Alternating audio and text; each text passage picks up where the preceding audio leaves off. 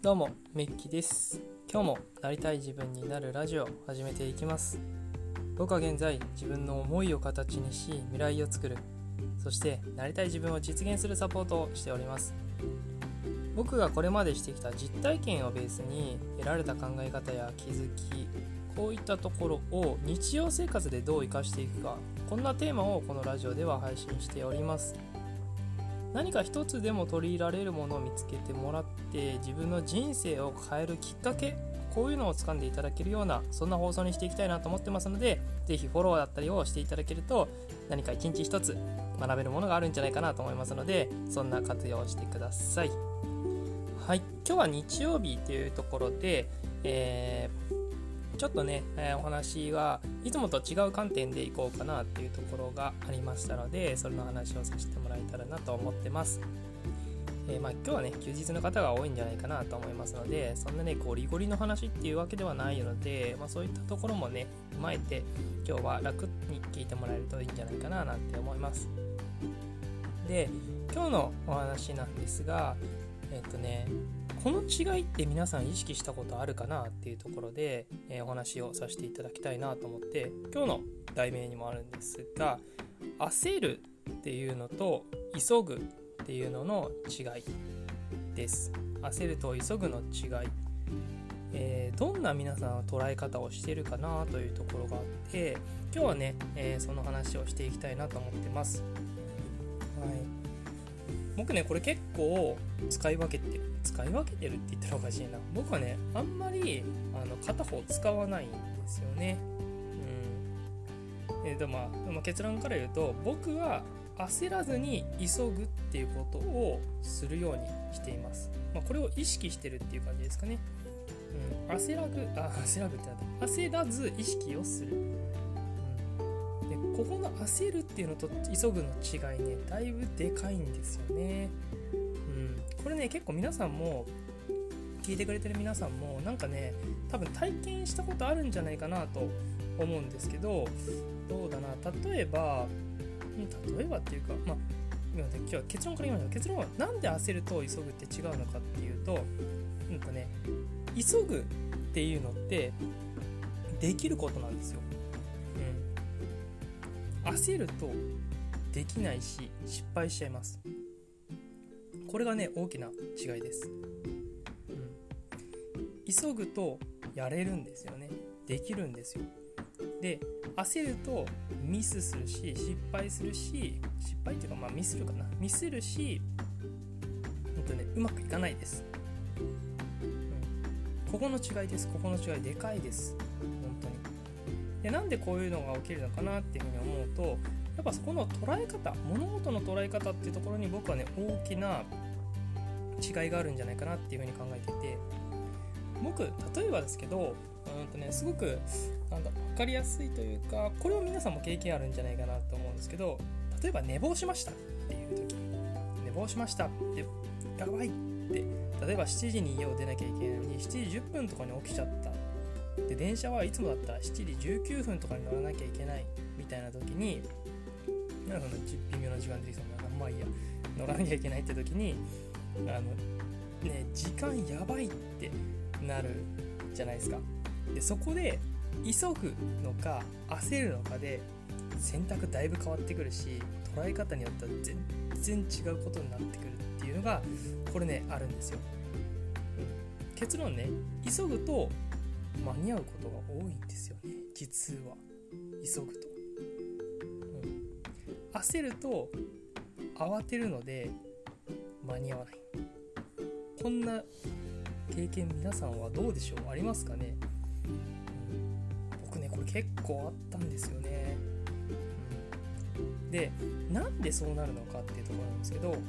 急ぐっていう意識でやるともうやることが明確になるんですよね。例えば朝起きた時にやべってなって急がなきゃって思うとやることって例えばね、うん、なんだまず着替えなきゃいけない、歯磨きとかをする人はね、まあ、そうやるかもしれんけどもあと9分しかないってなって僕はやらないからやらないかなっていうかちょっとねそれはもう職場でもいいかなみたいな感じで思ったりもするのであれなんですけど例えば着替えなきゃいけない。髪型は整えなきゃなってなって、まあ、ちょっとね水で濡らしシャシャシャってやるみたいな、で荷物荷物はこれとこれとこれって携帯となんだいつもだったらパソコン持ったりすれば大丈夫。あとは定期持てば大丈夫とか財布と定期あれば大丈夫みたいな感じになるのでめちゃくちゃやることが洗礼されていくんですよ、ね、これを毎回やれって話じゃないですよ。毎回やれって話じゃないですけど本当にそういう意識が向くんですよね。急ごうってなると急ぐために何をやろうかっていうところにフォーカスがいくのでそれをやろうとするうんとなんだ現実を自分で作れるんですよ、うん、で逆にね焦るとどうなるかっていうと皆さん焦るって聞くと自分の今の状態ってどんな感じだと思います？僕はね焦るって言われるとやべえ遅れそうどうしようってなるんですよ。この違いなんです。どうしようってなったらどんな行動をするかっていうと行動に起きないんですよね。どうしようどうしようやべえやべえどうしようってなるんですよね。これちょっと、ね、これ僕の感覚なんですけどどうですかねこれを、えー、皆さんどういう風に捉えてるかなっていうところなんですけどこれがやべえどうしようってなるのかあやべえ急がなきゃ。じゃあこれをやろうってなるのかの違いなんですよ。これが急ぐと焦るの違いなんですよね。なんで焦るとミスします。し考えられなくなるし行動に移せなくなっちゃうんですよ。どうしようどうしようが先行してくる。ではなくて急ぐっていうところにぜひフォーカス向けて意識してみてもらうとそれをやるためにはどうしようそれを達成させるためにはどうしようっていうところに意識が向くんですよね。そうするとどうなるかっていうとそれを達成するためにやることが明確になっていくって感じです。ここの違いすごくでかいんですよね。すごくでかいしここがどういうふうに捉えてるかによって単純に得られるもの得られる成果っていうのはだいぶ違ってきます。急ぐと間に合うし焦るとやっぱねミスをする、うん、し、うん、やっぱね良くない結果っていうのが出てくるんですよ、うん、焦って間に合うってことないんですよね。だけど急ぐと間に合うんですよ。これね結構共感してもらえるんですけどどうかな。ちょっとこれ音声だけで言うてるとどうどうかなと思うんですけどこれね是非こんな捉え方をしてみてもらえるといいんじゃないかなと思っていて。僕はねすごくおすすめしてるっていうか僕はこういう風にやっぱ常にあやべえなって思うんだけど急がなきゃって思うんですよ。焦るっていうよりかは。あたふたするとかではなくてどういう風にやったらじゃあこれが達成できるかな。どうやったらここをこう乗り越えていけるかなっていうのでやるっていう感じなんですよね。捉え方というか意識として。これができるとあのまあまあ、これ急ぐ急がないとは急ぐ急がない急ぐと焦るのとこの違いなんですが自分がねなんか目標にするした時とかにそういう捉え方をしてるとそのを達成するためにはどうしたらいいかなみたいなところにもつながってくるんですね意外と。これってやっぱ日常でやってるからこそそういうに意識が向いていったりか日常やっていていつもやっているからこそ無理にそういう風にしようとしなくてもそこにやっぱり視点が向いてくるしそれを達成するためにそれをやるためにはどうしていったらいいのかなっていうところの意識が常に向きやすくなるっていうことです。僕だって毎日毎日絶対そこに向いてるかっていうとそうではないんですよ、やっぱ焦ることももちろんあります。焦ることはあるんですけど僕は焦らずに急ぐっていうやっぱ前提というかねそういう捉え方をしているので焦っても急がなきゃなっていう風に切り替えができるって感じですかね。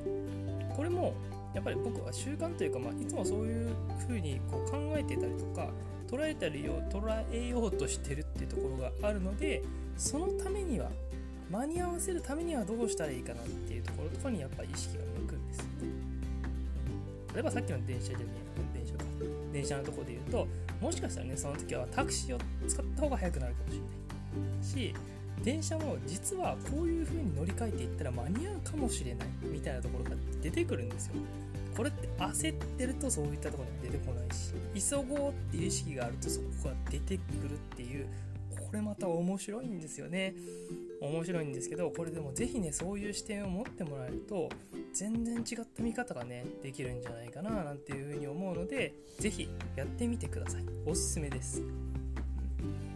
まあね寝坊した時はマジで焦りますけどね。焦りますけどでもやっぱ急ごうっていうふうに思うとそれを達成するためにはどうしていったらいいかなっていうところで結構ね意識が向きやすくなるんじゃないかなって思いますのでおすすめさせてもらいます。はい。という形で、えー、今日は焦ると急ぐの違い。っていう形でお話をさせてもらいました。僕のね結論としては焦らずに急ごうっていうところを意識してもらえるとすごくいいんじゃないかなって思いますのでぜひぜひそういう風に捉えてみてもらうっていう経験もねやってみてもらえたらなと思います。はい。日曜日ですね。えー、うん特にないんですけど、うん、休める方は本当にしっかり休んでいただいて、えー、またね月曜日から、ために気を養っていただければななんていうふうに思いますし今日もねお仕事をされてる方もいらっしゃると思うのでその方はねまた一日頑張ってえー、来たと思いますので休め、えーと、仕事が終わったらしっかりやっぱ休んでもらって次の日に備えるってこともやってもらえたらなということところです。はいあ本当ね。体調には気をつけてください。僕も本当に周りが結構ね体調不良が出てきてるっていうところもやっぱありますので、えー、こういったところは本当に皆さん気をつけていただいてやっぱね自分の健康っていうところはやっぱ体が資本っていうのはよく本当に言われるかなっていうところなのでここも、えー、合わせてお話できてさせていただきました。はい。今日もね長くなってしまったんですけれどもこの時間まで聞いていただいて本当にありがとうございます。また。お話しさせていただければなと思いますので是非次のラジオも聴いてください。